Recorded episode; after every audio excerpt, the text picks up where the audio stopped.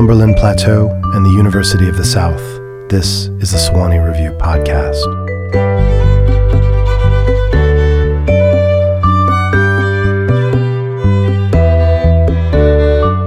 I'm Adam Ross, editor of the Sewanee Review, and we're coming to you today from Portland, Oregon at the 2019 AWP conference. My guest today is memoirist and essayist Melissa Febos, author of the books Abandon Me and Whip Smart. She also has a new book coming out very soon that we'll talk about uh, Girlhood, a collection of essays. Yes, Melissa? Mm-hmm. And uh, we were fortunate enough to publish an essay from that in the spring issue of the 2019 Sewanee Review. Melissa, welcome to the Sewanee Review podcast. Thank you, Adam. Um, I've been live. I've been living in uh, in your head, in your worlds, for uh, several weeks now, uh, and, and and and very enjoyably.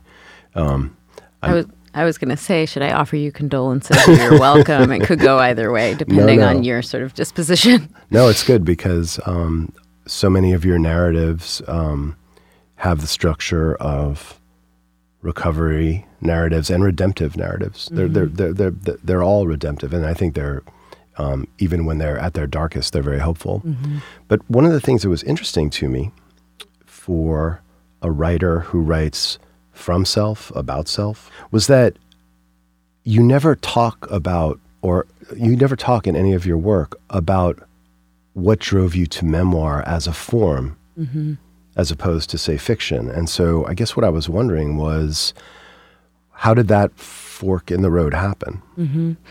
Um, well, like many writers, I found I started by writing poetry, and I think this came out of um, the feeling of it being more accessible, um, and you know the mistaken belief early on that you didn't have to make as much sense writing poetry, and my own sort of facility for image and figures and language, and the really simple sort of instinctive pleasure of that for me. Um, and from that, in college, I switched over to fiction um, because a teacher said to me, You write very beautiful. You have this sort of fluency with images, and yet it seems that you're not really saying very much. So, what do you read? And I said, Novels. And they said, Well, maybe you should try writing fiction. So, I switched to fiction.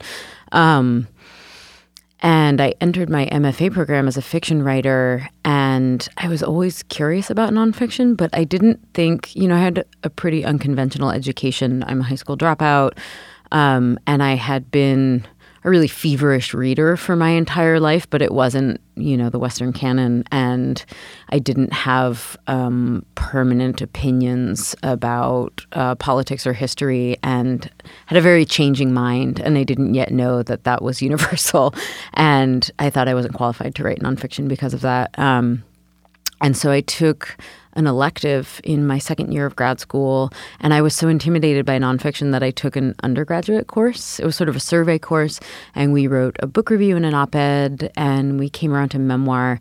And I had I was working, or I had recently quit working as a dominatrix, and I had never written about it, and never intended certainly to write nonfiction about it. I figured I would have a um, an ancillary character in a short story someday, um, but I just started writing about it without really even deciding to. And that experience was one of the very few sort of breakthrough kind of white light moments in my creative life. Um, and I showed it to my teacher, and he said, "What are you working on?" And I said you know, I'm working on a very important novel. And he was like, well, you need to stop working on your very important novel um, and write this memoir. And I said, that's that's very nice, but absolutely not.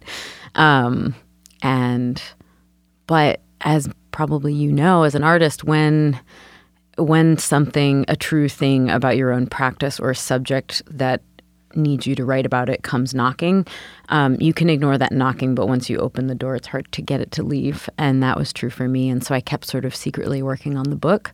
Um, and for me, you know, if I were to write in my work, which I haven't, as you said, about sort of why nonfiction or why the self, and I think for me, it instantly became a place where I could tell the truth in a way that I could not in my life and a way for me to have a conversation and also be alone, have complete privacy, and have a conversation about something I needed to figure out. Um, it is I do my best thinking in writing nonfiction, and so um, even if I never published it again, I would continue. It has been so completely integrated into my life as a as a way of thinking and kind of an external mill for my own thoughts and experience, and the integration of that experience into my selfhood that I I could never I could never stop. That's interesting because it sounds to me, and but correct me if I'm wrong, that um, it was almost as if the subject was the ship, the outboard ship on which you began mm-hmm. to sail in mm-hmm. writing, as opposed to.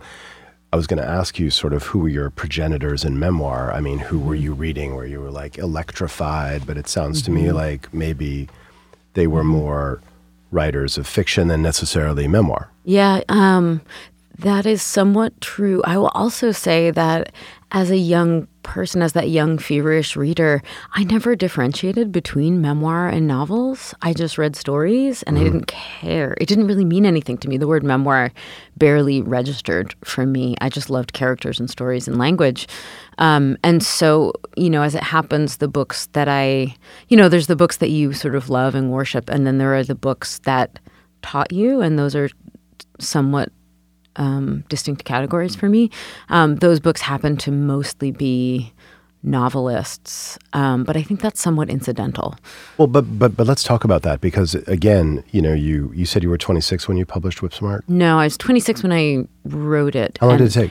It took me about three years, mm-hmm. um, or I guess I was 25. Could that even be? I was 25 or 26 when I started it, and it was published when I was 29, which is outrageously fast. I now mm-hmm. know, yes. um, but I think I had been you know the everything is in that book that I had ever written before it. You know, sure. um, the the novel that I had sort of written as my undergraduate thesis, the novel that I was writing in my graduate program. Um, I had been sort of working my way around this story for so long, and and learning how to write through sort of.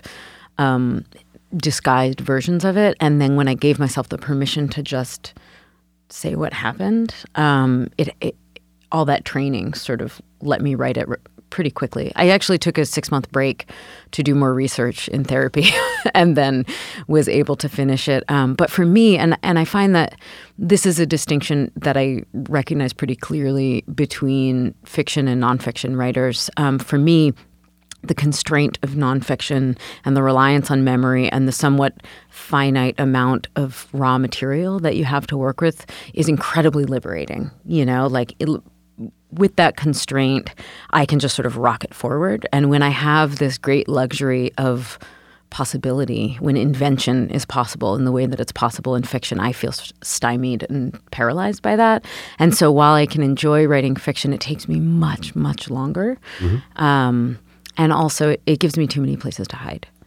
That's interesting. I, I, I wish I could say that uh, as a fiction writer that it. Uh, the need to invent is extraordinarily liberating. I do think you have to kind of like often find mm-hmm. that, that that place where your writing catches that lift and where where invention does take over.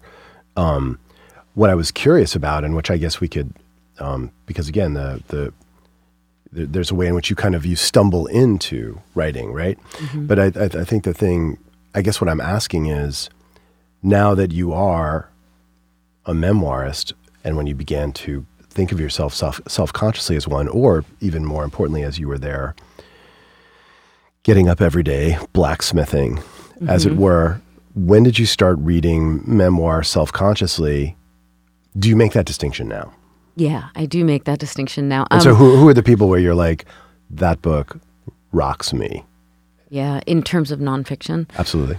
Um, I mean, I think, you know, and I can actually look back and find those books now. Um, sure because I do make the distinction now. And um, Audre Lorde Zami made a really big impression on me. Um, there are a lot of, um, I mean, now we say mixed form or lyric essays or whatever. Um, but there were a lot of sort of works like that that made an impression on me. Um, Leslie Marmon Silko's Storyteller um, you know, even I would say like Bell Hooks' Teaching to Transgress, which combines like personal narrative and instruction and essay. Um, and uh, now uh, I just had breakfast with one of my favorite memoirists, who's also a friend, which is Lacy Johnson, who wrote The Other Side and an essay collection that came out last year called The Reckonings. And, you know, she is in that category of writers that I find instructive. Um, you know, I love to read sort of much more inventive, fantastical um, novels and and I admire those in a particular way. But the books that I find instructive are those in which I see the thing that I am trying to do. Right. You know, um, and Which is which is also a, a bit of a dangerous business as you're writing, right? yeah, it is. It is. Although I've never, you know, I think for some people it's important not to read things that are like what you're writing. But for me, it's that not was it's not infectious for you. no, it's not. I mean, I think I am compelled by my own voice enough that at least at this point, um, I don't know. I only sort of write about things that feel really urgent to me, and that momentum is always greater than the momentum momentum of another voice in my head. Um, and I think if I were writing fiction and sort of writing from characters' voices, that that might be more of a concern. Um, but I don't know. Sort of, sort of the fiction voices that really informed me are Jeanette Winterson and Siri Hustvedt. And with nonfiction, I would say Audre Lorde, um, and much more sort of contemporary people that I've been reading as I as I've begun teaching. I think teaching has really led me to sort of making that distinction and looking at genres as more discrete, um, because that's asked of us as teachers to sort of assign texts and speak about them in terms of genre. Awesome. Wanted to talk about your most recent work 1st um, and then work our way back to Abandon Me and Whip Smart. Uh, we had the good fortune at the Sewanee Review of publishing Thesmophoria, your essay about mothers and daughters. Um, it's steeped in myth. And I was wondering if you could talk about the role of myth in your work. And I was wondering if it comes from the source, if it comes from D'Aulaires' Book of Myths and Robert Graves, or does it come from psychology, Right. um, uh, or both? Yeah, I think it comes from both. You know, I like most writers who incorporate myth into their work. I fell in love with it really early as a kid, um, and then stayed in love with it through sort of psychological modes. Um, and I think, you know, I am trying to make sense of my own stories, right? And so archetypes are incredibly helpful, you know, sort of using narrative to graft this incredible chaos and mess of experience onto it to extract a certain, a single lesson um, and to filter. Um, there's just too much to process, right? And so for me, sort of looking to older stories or structures helps me narrow it down, you know? Um, I like I remember being a kid and reading or thinking or just like absorbing the narratives of sort of my family's life and my school life and all of the ways I had of understanding things and feeling so profoundly overwhelmed, right? And it was in reading that I felt relieved with that and was able to sort of pull out single threads of my own experience and make some kind of sense of them. And so I'm I'm very much still enacting that process as a writer. Oh yeah, I mean, know? what's interesting, what's interesting in your work is um, the presence constantly, whether it's with a perversion or addiction, or or struggles in relationships with the, the need for counter narrative, counter narrative as a counter narrative as a uh, as a place to hide, counter narrative as a kind of uh, way of becalming oneself. Um, and then of course the need to escape that counter narrative. Um, I was thinking how when I was growing up, um, life was full of all these either ors like Brady Bunch or Partridge Family, like Marsha or Jan, Burger King or McDonald's. Um, So are, are you a Freud or a Jung girl? Oh, Jung all the way. Yeah, yeah. Absolutely. I mean, really more Winnicott than either of them, but um, but certainly uh, I have a Jungian tilt. Um, but I am very much like a you know magpie or a bowerbird or. Uh, I just take what I need and leave the rest, you know, and, and I leave most of it.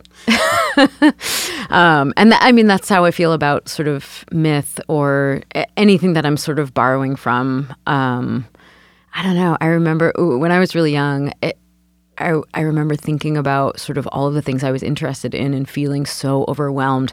And I remember the very specific moment when I realized that being a writer meant that I could be sort of like a hack expert in anything I wanted and that I didn't have to sort of follow anybody else's rules. I could sort of roam around according to my own curiosity and interest. And, um, you know, I'm sure to the great dismay of like academics and sociologists and everyone else's uh, field that I'm sort of drawing from. Um, but it is a great pleasure to sort of um, cruise through things and sort of take what I need um, in the service of the story that I'm I'm trying to make sense of. And I mean, I think Thesmophoria is a good example of this um, because you know I started writing it and I I never plan on any of the sort of outside texts or stories or psychologists or whatever that I sort of draw into the work.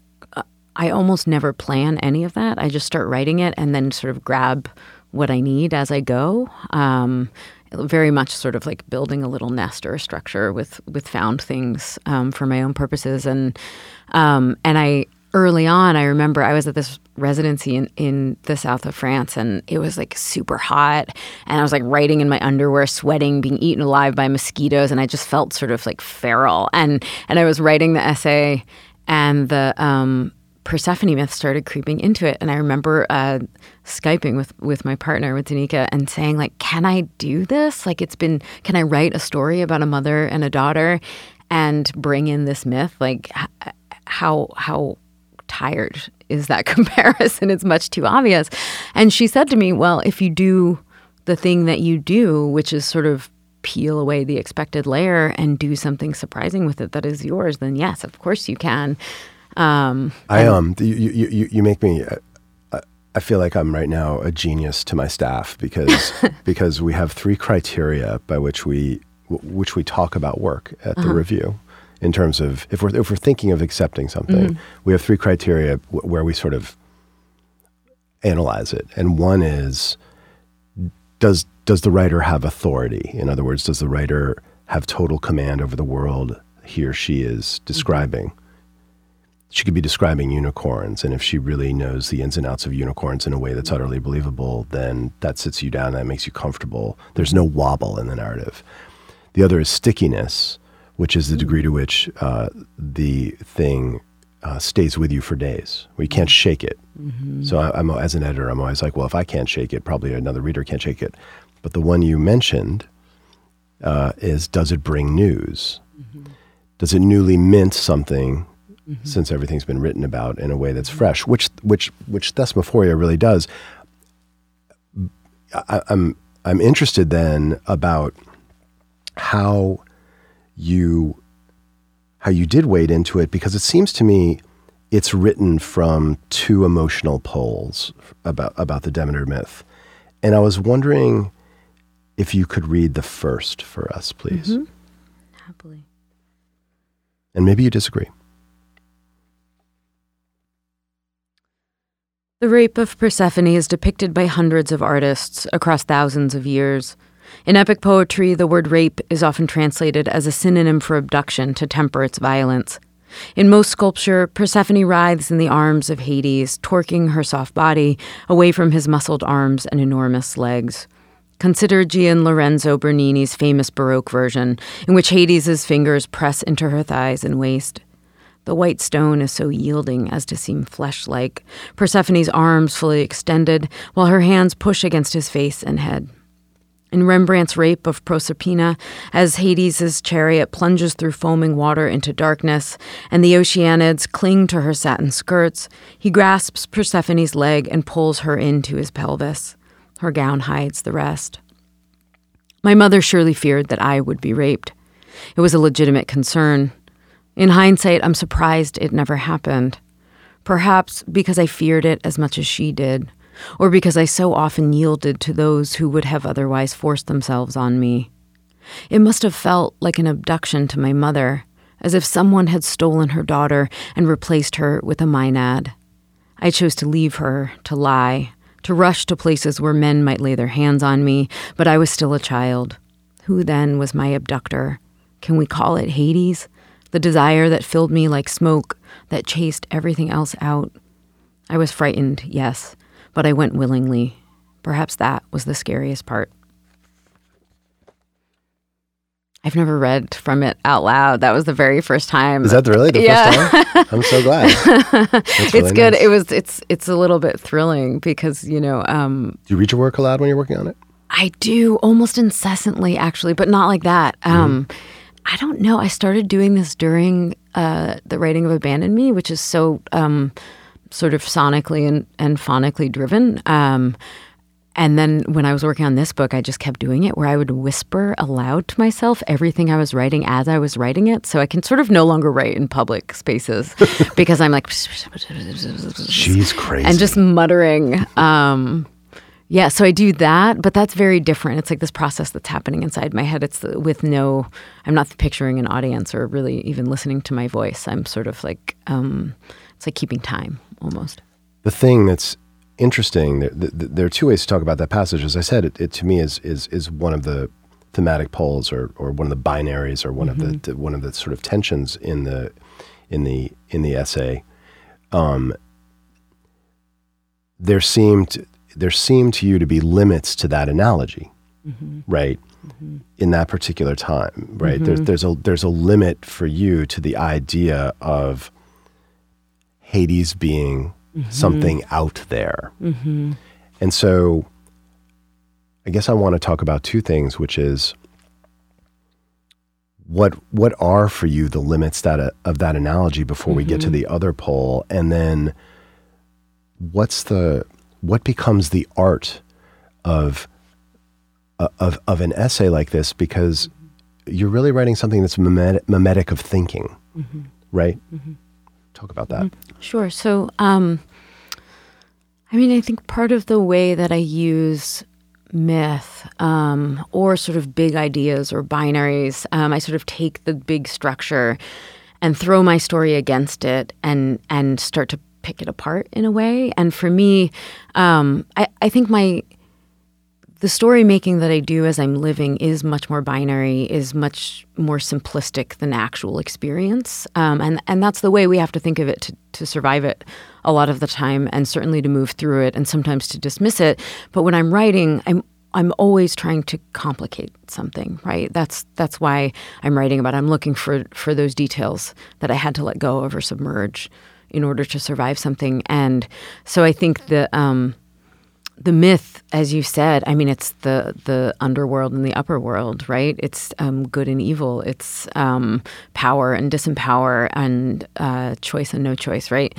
Uh, and so, for me, a lot of times, the experiences that I live through and that I end up writing about, like addiction um, or, you know, uh, really intense love or obsession um, or secrets. Um, it's easy to think of those in binary terms, right? And and they're not, you know. Right. So, so in a way, it seems like you're you're always working against the idea of the binary. Right. Right. And I think I'm always looking in writing about the self, I am always looking to take more accountability, to exert more self scrutiny, um, to give myself more agency, right? Like it is, and this is one of the the ironies of sort of being a memoirist is that uh, people like to say that memoir is all about sort of victimhood and being a victim and um, this kind of trauma narrative. Uh, bias that's out there and and actually for me at least and I think for for most memoirists it's the opposite for me it's about sort of reclaiming my own power in the past and instead of thinking about this thing that happened to me thinking about this thing that I designed, whether it was consciously or unconsciously, right? And so I think it, I didn't begin this essay thinking about Persephone choosing Hades or loving him, right? Um, but those things that I choose that that I think sort of more broadly in the world are thought of as as evil or bad or disempowering for me in my life. Um, and I've discovered this through writing about them.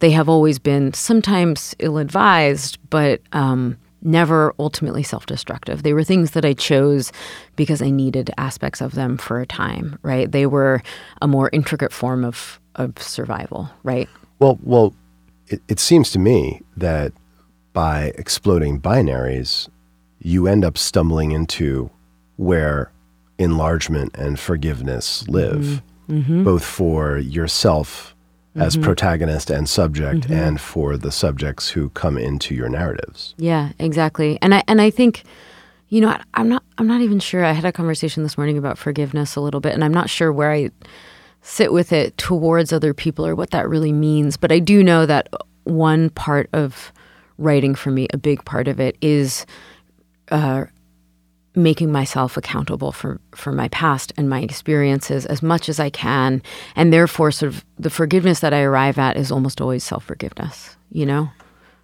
I'll just add for context for for for readers who um, who haven't had a chance to read this uh, at sewaneereview.com since it's our online feature and it's it's it's available to anyone who just comes to the site.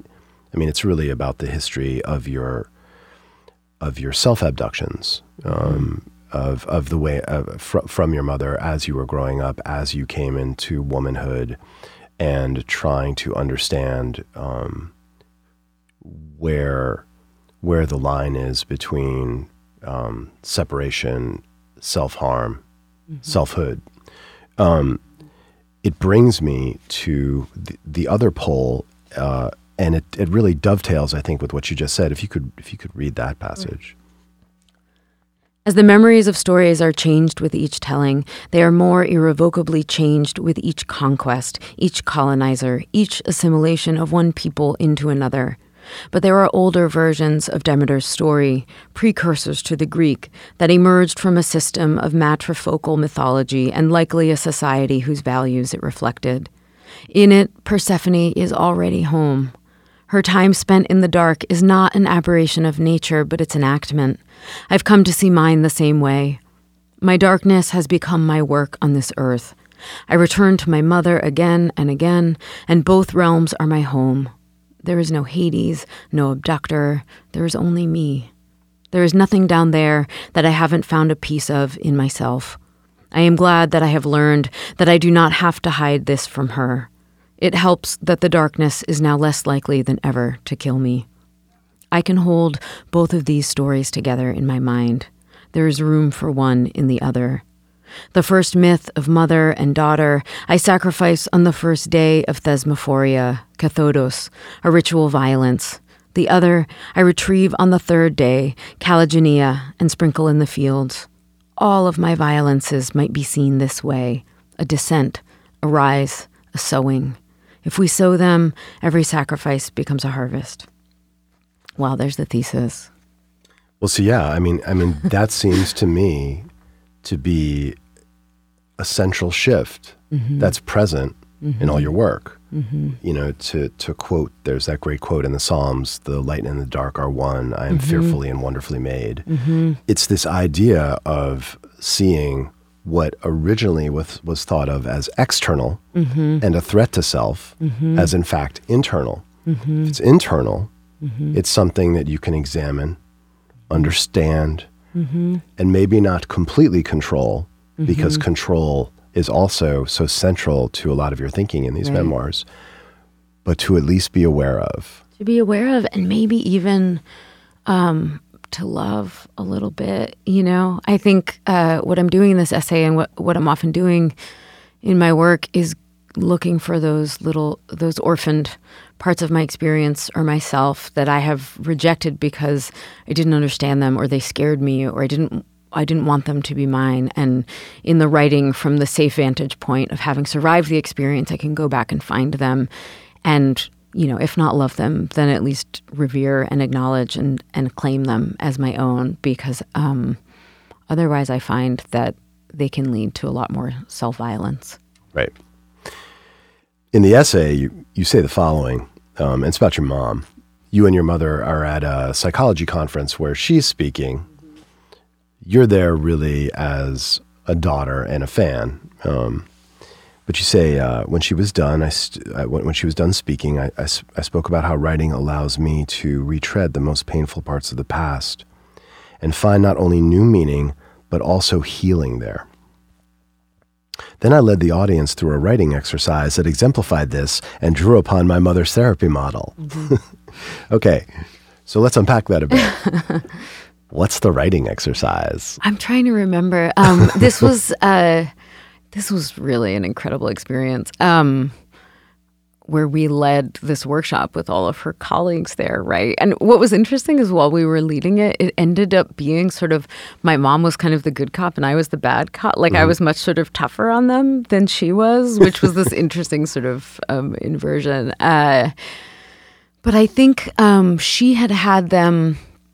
Um, she had had them sort of conjure up a younger version of themselves that had a feeling of shame um, attached to a specific experience, like um, in uh, adolescence or something. Um, and I had had them write to that voice and then, or from that voice and then to that voice, right? And sort of the model of therapy that she um, primarily works in. Um, is called IFS and it's internal family systems. And it's all about sort of um, dialoguing with the self, right? And this integration of sort of accessing a higher self um, that is capable of self soothing and is not sort of overly blended with um, our younger, more more damaged parts that we've tried to exile. You know, it's um, like the way that I just described, sort of finding those orphaned or abandoned or rejected parts and reintegrating them. It's exactly what she does in, in her therapy, and arguably what most psychotherapy does. Um, but so I spoke about it in terms of you know writing vocabulary and writing from characters' voices. Uh, but it was really sort of an enactment of this model of therapy that all of these therapists were practicing and talking about at this um, conference. And, you know, we laugh about it a lot now that we basically do the same kind of work through totally different modes, you know? Um, and sometimes it's like she read my last book and she had this little disgruntled moment where she was like, This came directly out of a conversation we had about the therapy that I practice. And I was like, Well, yeah. And she was like, Oh, I guess you come by it honestly. And I was like, I totally do. Like, thank you. but so, um, but, but the other interesting idea that's embedded in there is the idea that writing about something is therapeutic. And, mm-hmm. and I wanted to fret that a little bit. Mm-hmm. I, I, I, didn't want to say, um, you know, Melissa, bullshit, but, uh, but yeah. I want to fret it in the sense no, sense come of, at me I, well, I but I want to fret it, and because what's one of the things that's very intriguing about Whip Smart, mm-hmm. which is the same thing that's very intriguing about several of the essays in Abandon Me, especially the title essay, is there's a there's that incredible moment in Abandon Me where um, you are kind of semi dating in a state of quasi breakup. Mm-hmm. The the beloved, mm-hmm. uh, and um, uh, you're supposed to go on this date. I guess out to the beach, and you make the you you, oh, you, you, you, guys yeah. you know you guys you, get the call, and and your your you know your lover is furious that you're out with somebody else. And so here you are, kind of migrating back to this person, mm-hmm. and then you tell your you tell your real confidant friend that you're going back yet again, and there's an amazing moment where your friend is like, just call me when it's over. Mm-hmm. Which is to say that on a certain level, mm-hmm. right, the therapy, the therapeutic aspect is happening in the experience mm-hmm. per se. Mm-hmm. So my question is, how is writing about it therapeutic? Right. I mean, I mean, it, is it recollection and tranquility, or are you on your knees before the event? Right. Does that make sense? Um, I don't think it's either. I mean, I think I'm on my knees during the event. um, I don't.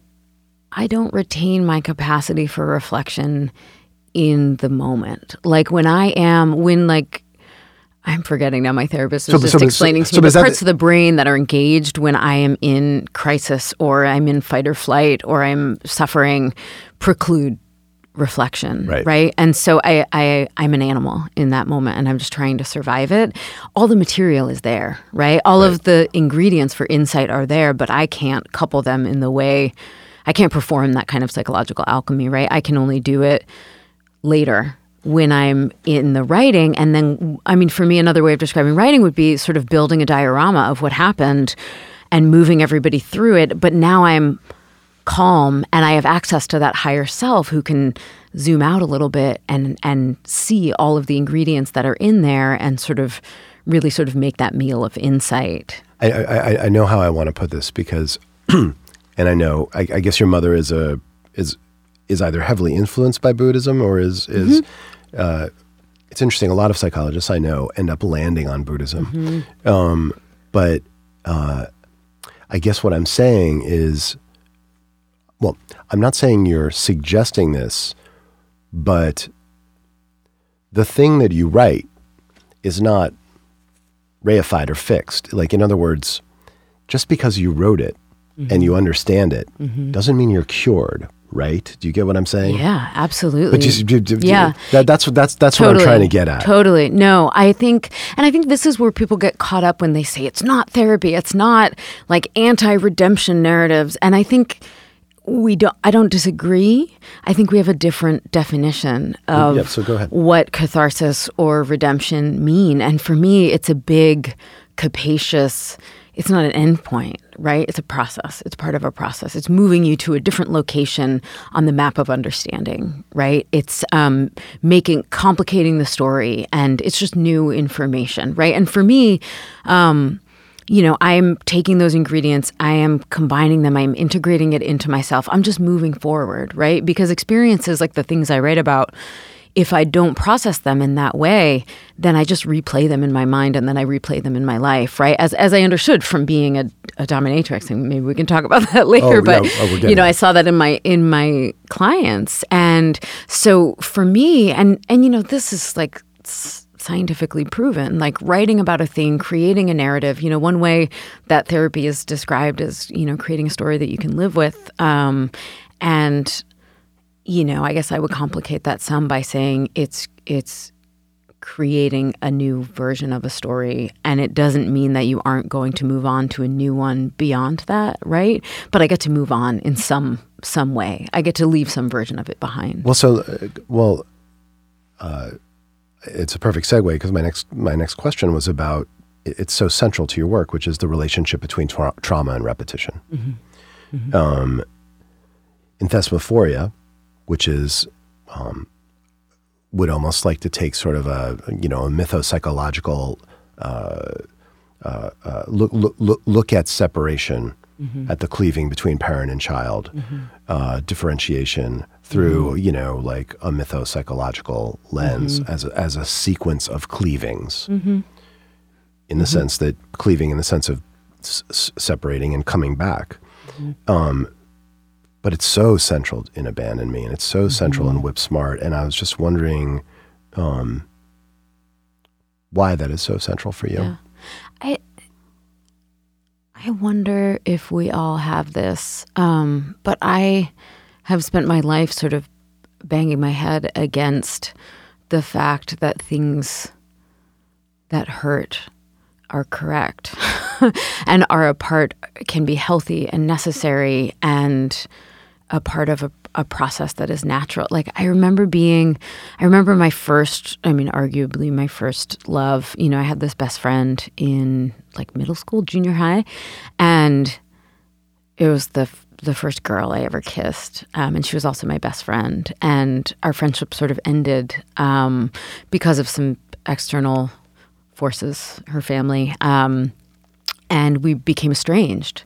And I just remember that I couldn't digest it. Like I couldn't compute that information that someone I had known and loved who had been like my primary person for for a time and who I'd known so well and felt so known by could then go back to being a stranger and just recede into sort of the masses of everyone else. Um, it felt like a crime against nature, you know, and that's that is nature. It was cyclical. It was sort of a part of the peaks and troughs of sort of social life and relationships with human beings. And but I have felt that at every breakup and every ending and every such cleaving in a relationship. And I think this is sort of the foundational part of that, right? Is that um, is that separation from the mother. And and for me i think particularly because i was so close with my mother um, this is me going back to the beginning to reassert the fact that something that is painful and can feel violent can also be necessary right? And maybe that's what i'm doing with all of this is saying so that addiction so that sex work so that abusive relationships so that compulsion that obsession it wasn't wrong and it wasn't murder. It was just painful, but it was also necessary. You um, you you kind of I think answered my question. My, my question was going to be: so for you, is the so are the, the uh, is the primary geometric of life cyclical, or is our progress quasi linear?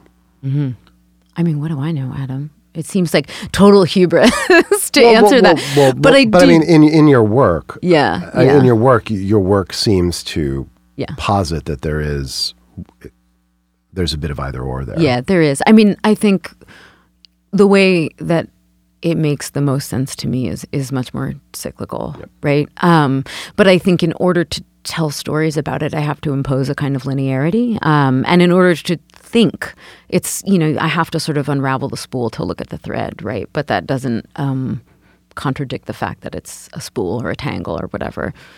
Well, speaking of linearity, I want to read you. Uh, I want to read you one of my absolute favorite quotes from "Abandon Me" because it it relates to this. Um, but what does it mean to be taken care of? Material security, adoration. Until we obtain these, they seem the objects of our desire. But these concepts of care are false fronts. They're colorful screens we rip through. As soon as we reach them, we really want the undoing of our earliest wounds, and sometimes, in our attempts to correct the errors of our childhoods, we choose the exact thing we hope to avoid. We recognize a chance for love's redemption and run toward it. We hope for a different ending. Oh, y- You know, it's it's it has a it has a kind of Miltonic structure, really. I mean, of just that kind of like uh, uh, Edenic fall, and I think there's so much shame when uh, when two people are intimate and they fail to write this new ending.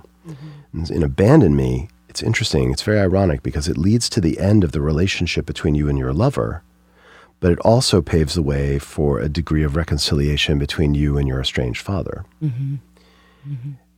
And so I was wondering if, in the case of the former, do you ever wonder if you and that former lover could have written a different ending? I'm, I guess what I'm trying to ask, I I mean, you could answer that tautologically and say, no, Adam, I mean, we didn't write a different ending because we didn't write a different ending. But what I'm trying to say is, we've we've concluded that that the primary geometrics of your work are life is, is, is cyclical, mm-hmm. and in the context of long relationships, can two people rewrite that ending when they come to the shame of not having written a different ending? Because you know, it's it's it's, it's again, it's shot throughout your work. It's the people stuck in the dungeons who mm-hmm. don't seem to be able to write a different mm-hmm. ending, who are just mm-hmm. on an infinite loop of repeating certain traumas. It's it's it's the it's the central sort of emotional, uh, not tragedy, but pain in your life with your parents who couldn't write a different ending, which is so beautifully addressed uh, in Abandon Me, um, when after the mother's affair and, and how that in, in some way undoes the father's the illusion the father needs for the marriage to work. So Yeah. I was wondering if you could speak to that. Yeah, I don't know if this is a, a direct answer to that. Um, but I do think that we're coming back again to sort of this idea of of binary thinking, or um, you know, there's a lot in Abandon Me about ideals and fantasy and this kind of childlike desire to have um, some kind of perfect love or to be rescued or to be taken care of. I mean, that's what that passage is about, is that deep. And I had so much shame about this when I was younger. Like, I just had this, like, for all of my, like, almost fascistic self sufficiency and independence, I just desperately craved in some part of me to be cared for and, you know, in this way that I think its roots went all the way back to childhood, right? Um, but we can't ever ask that of another person. I mean, the other person, the lover in that story, completely separate from who she was or what our compatibility was. Like what I was looking for in that relationship was unattainable. It was not a Well, the relationship. the right? person who the person who wouldn't leave, Yeah, exactly. And but who kept leaving. yeah, someone who would sort of perform this fantasy that ultimately, you know, it's this, this is the problem with binary thinking. It's always going to contain the opposite, the thing you don't want. It's always going to slingshot you right back into that other thing, you know. Um, and I think we become capable of rewriting the story only when we become capable of a more nuanced perspective on it. You know, I could go back to my birth father and approach him and the story of us in a different way once I became open to not to a less simplistic narrative, right? More to the story of, you know, the story I grew up with was that and decided on very young was that he was a loser and a failure and I didn't need him and it meant nothing and we had no connection, right? and once I became We should we should we should make a distinction here between the between your birth father. Right, this is my birth father. Versus, versus the captain. Yeah, the captain, my father, that's my dad, you know, Right. but but my birth father um once I became sort of curious about him and able to just see him as a human being and someone to whom I was inextricably connected and had a lot in common with, um, then I was able to go back and and really sort of rewrite that ending, rewrite that story. Um, and by being sort of curious and open to it, and it wasn't. Um, I wasn't looking for this like golden ring, you know, um, and he got to be a human being. And I think in that relationship, that other person, you know, so the accountability that I found in writing that book was that I was was wanting her to be a golden ring, right, instead of a human being. I think we both were, and that is, that is often where relationships fail, right? But it is sort of through that, you know, the end of abandon me is really a weird sort of beginning, right? Because I finally let go. And, you know, I can say that um, what followed after that book, and this will be sort of the story in the next book, some of it anyway, um, really allowed me to sort of let go of that binary thinking, let go of that golden ring, and really sort of be curious and open to a human being that contained both light and dark, um, and who I wasn't looking for redemption from, right? So, as we're going backwards, as it were, in time, I just finished Whip Smart. I found it deeply stirring. Stir, what did it stir up? Well, I'll get to that. but in the parlance of S and M, I'd like to conduct the rest of this interview eh, topping from the bottom. Oh God. My- and um, my, my, my safe words are Sewanee Review. so, mistress, No. I've been a good boy. I was wondering if you would please read the following passage from Whip Smart, but in the voice of Miss Piggy, or or, or, or Nurse Ratched, whichever you prefer. I, I have a dark place in my soul for Muppets, but we'll I mean, don't we all? we'll talk. We'll, we'll talk. speaking of archetypes. I know. We'll, we'll talk about that later. Okay. Whips are the most elegant of a dominatrix's tools, mechanisms that rely on skill and accuracy rather than strength. Their strength is in simple physics. All the energy of that long tail's undulation collects in the narrow tip, and when it touches you, it is a finger of fire. With that strength under my control, I did feel powerful. I took pleasure in his pain. The humiliation of the first 45 minutes had cultivated that sadism in me. I had always thought of sadism as a predisposition, a condition you couldn't easily catch or shake. I had not thought it so fluid, something that could be engendered by an hour's resentment. After a couple more well aimed licks, I put down the whip and walked forward to face him. His breath smelled like rubber. The gag was wet, and saliva dripped from the corners of his open mouth. Though his eyes skittered across my face, their dark centers were level. Jack also knew how to withstand. Who was this man? What did we have in common to have both ended up in this room?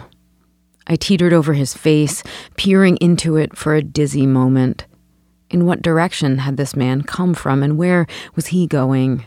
It was a feeling too objective to be compassion, but I suddenly felt unequal footing with him. For a moment, we formed two halves of a perfectly balanced scale. The crazy thing about Whip Smart to me, it almost makes you believe in a watchmaker god.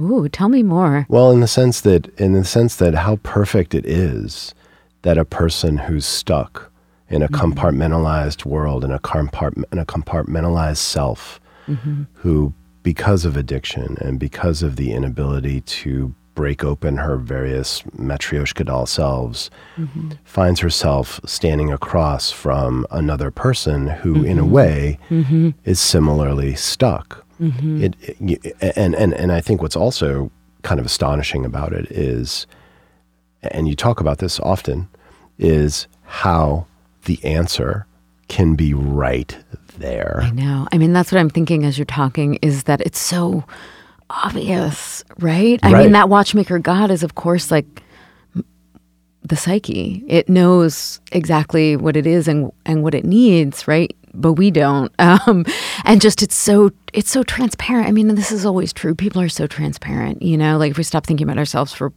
one second, we can see exactly what's going on with other people. But it took me writing a whole book to get there to see that I had, even when I left there, I would have these moments, but I would go right back to, to my cozy story of thinking I was totally different from them. Um, and it took really writing the book for me to, to see that perfectly balanced scale, even though I was I was living it for so long. which to again to fret the idea of the cyclical. Since we don't want to we don't want to land on any uh, a definitive answer which would be very buddhist of us. Um, you know there are these there are these really lovely moments of kind of linear progression of it as it were not in the sense of not in the sense of just and then and then and then or you know uh, where she understands that uh, well she you No, um, she is good. I she- that's what I. She, she finds a toehold in things that are certain, so that she can't go back Mm-hmm. to that place where she looks across yeah, yeah, the room and doesn't uh, uh, uh, mistake or, Mm-hmm. or or misread or or not see what is actually staring right in front of her. I think that's exactly right. Um, and and I think that that's what drove writing this book because this book, the, the living of it, was cyclical in that in that sense of you know I have a line from this Annie Dillard essay tattooed on me, and it is um, yielding at every moment to the perfect freedom of a single necessity, and I love that line because of the sort of duality of it, yielding at every moment to the perfect freedom of a single necessity depending on whether you add agency to that statement or not, it becomes freedom or bondage, right? And so that cyclical nature of um, addiction is sort of the dark side of it, where you don't have agency and you're living the same thing over and over again, and it's the bondage of, you know, a, a post-traumatic life, Right. Right? That that is unprocessed or that is unhealed. Is that it's cyclical, and that was what I saw in my clients and what I thought made us different, but what actually made us the same. Correct. No, no, that's that's the absolute horror of cyclicality. Interestingly, and and this was one of the things that uh, I haven't seen anybody talk about regarding Whip Smart, um, which, by the way, is we were we were joking beforehand about how you were wedded to the idea of calling the book "Topping from the Bottom." What I love about Whip Smart is I've is is just the, the the not bald irony, but the lovely irony of how she's not as smart as she thinks No, she really and, isn't. and and but um what what I love so much in some of the scenes was the very thin line uh, between performance and, in some ways, the breakdown of the fourth wall, which would be mm-hmm. humor. Mm-hmm. There were the, the the few sometimes the Doms would occasionally catch each other, looking at each other, and and and just and and and have to do everything they could to suppress laughter. It, it, it, I often wonder when I'm watching like an Avengers movie or something if mm-hmm. if they just look at each other and they're like, Jesus Christ, look at us when I we're know. dressed up in. Well, don't you love? That's why people are so obsessed with bloopers. Like we love that. No, no, we love that, but but just also in it, it gets a little more intense in latex. But anyway, Yeah. but anyway, but anyway, my point is is that you know what for you was going on there because what's interesting is that the, the, I mean, so much of what happens in those dungeons is heavy, heavy, um, and and there's not a lot of there's not a lot of emotional data from you. I guess partly because you were you were high, mm-hmm. but of b- both of the fear and revulsion of what's mm-hmm. going on. I mean, there are just mm-hmm. certain things that just happen that are just some people just can't go there, and yet occasionally there's this moment, this sliver via humor where it might all collapse, and so. I don't know exactly what I'm getting at, but there's it just seems to me that there's an element almost shot through everything we do of performance. Yeah, it's really true. And and it's so interesting to think about and I don't have a perfect answer to this, but but I know that it reverberates really widely in my life this um, idea of sort of humor being this collapse of narrative and this collapse of performance and you know it's like I my writing is for the most part pretty serious and pretty heavy and sort of complex and but like Adam, I'm ridiculous in my life. Like I'm constantly cracking jokes and I laugh very easily. I'm extremely gullible. Like it's really sort of the opposite. Um, and like I wake up really cheerful every morning. It's bizarre. Um, and I think like when I was a Dom, there was, I mean, on one hand, I was deeply invested in these narratives. Like I was exercising some really important material in those sessions. And I was also handling other people's trauma. And, you know, I was like, 19, 20 years old. Um, and it was really heavy and it was disgusting a lot of the time and and incredibly powerful, right? And and I think, you know, any good performance depends on your believing in it, right? And I really did. I really sort of became that mistress or whatever role I was playing. Uh, but there was something about having another person in the room with you where there's just like that little tear in the screen. I mean, it was such like just now it's making me feel this sort of effervescent. it was so much fun. And and I think part of it was the shock of the difference. And this is true. It's you know, it was like just the other day I was telling a friend of mine about how, you know, I had this sort of like back bad back issue last year, and I have slowly collected all of these weird orthopedic pillows that I now sleep with, like one that I tie around my waist and one that I velcro onto my thigh. and it's like the unsexiest thing ever. And I just sort of do it in my life, and it's this kind of like uh, cumbersome fact. But as I was telling her about it, I I suddenly recognized that it was fucking hilarious, you know? And she was like, stop, stop. That, that, she was that. laughing so hard. And just like as soon as you let someone else into the room, that transform I mean it's just magic. That is that that is the opposite of a dominatrix outfit. The yeah, it truly is. It is that just is, like that is what armor. That is what Stanley Elkin would call a soft off. Yes, it is it is repellent. Okay. It is Okay, so I just want to offer this one little bit of psychology, which you okay. probably knew already because you're you're you're you're whip smart. But um, here's my here's my reading of something you always talk about: your clumsiness. Oh yeah. You're just you know. So here's uh-huh. my psych here's my psychological okay. reading of it. It's it's you're you're just someone who needs to bump into the world to let it hit back. Oh. Has anyone ever said that to you before? No. It's pretty that's good. very good. It's good. That's right? very good. It's good. Yeah. All right. I'm yeah. getting on your skin just a little no, bit. No, that's good. You must be a writer or something. Well, um. thank, thank you, mistress. no, it's true. I've been a good boy. okay, wait. Okay, we're going to end with this speed round. You ready? Okay, I'm ready. Here we go. The zombie apocalypse is upon us. Mm-hmm. You may take only three books with you to the bunker. Oh, they are. They on. are. It's the zombie apocalypse, man. Um, uh, not your orthopedic pillows. You're taking three books. What are they? Um. Um. Oh fuck. Uh. Uh, Siri Hustvedt's What I Loved. Um. Uh my fiance's first book of poetry and the Bible. Okay. I have no idea where that answer came from. Unpack okay. it at your at your will. What's the best piece of writing advice you've ever received? Never stop. Who is the best living writer in America not named Donika Kelly? um I don't believe in the best. Okay. Do you have any poems memorized? And if so, could you please recite one? Not in the voice of Miss Piggy or your dominatrix alter ego, Justine. I'm trying to run through it in my head to see if I actually have it memorized. When um, when Mary Oliver died this year, I found that I had many, many bits and pieces of her poems incidentally, nothing that I had intentionally memorized, but just that I had read so many times. Um, do you want to do a bit or a piece? let one? me see if I can. I'm, there's one that I do want to do, but I'm not sure if I have it. But I'll do my best. Um, um, uh, life without love is not worth a bent penny or a scuffed shoe. It is not worth the body of a dead dog nine days unburied. I'm going to just stop there because I think I got that right. Um, um, but she's my queen of like love, disgusting love poems, right? These, this is the combination that I that I clearly shoot for in my work a lot, where it's like very beautiful and also grotesque. Yes. Um, on that note, beautiful and grotesque. Uh, Melissa, thank you so much for being here. It was a thank real pleasure so talking much, with you. It was my pleasure.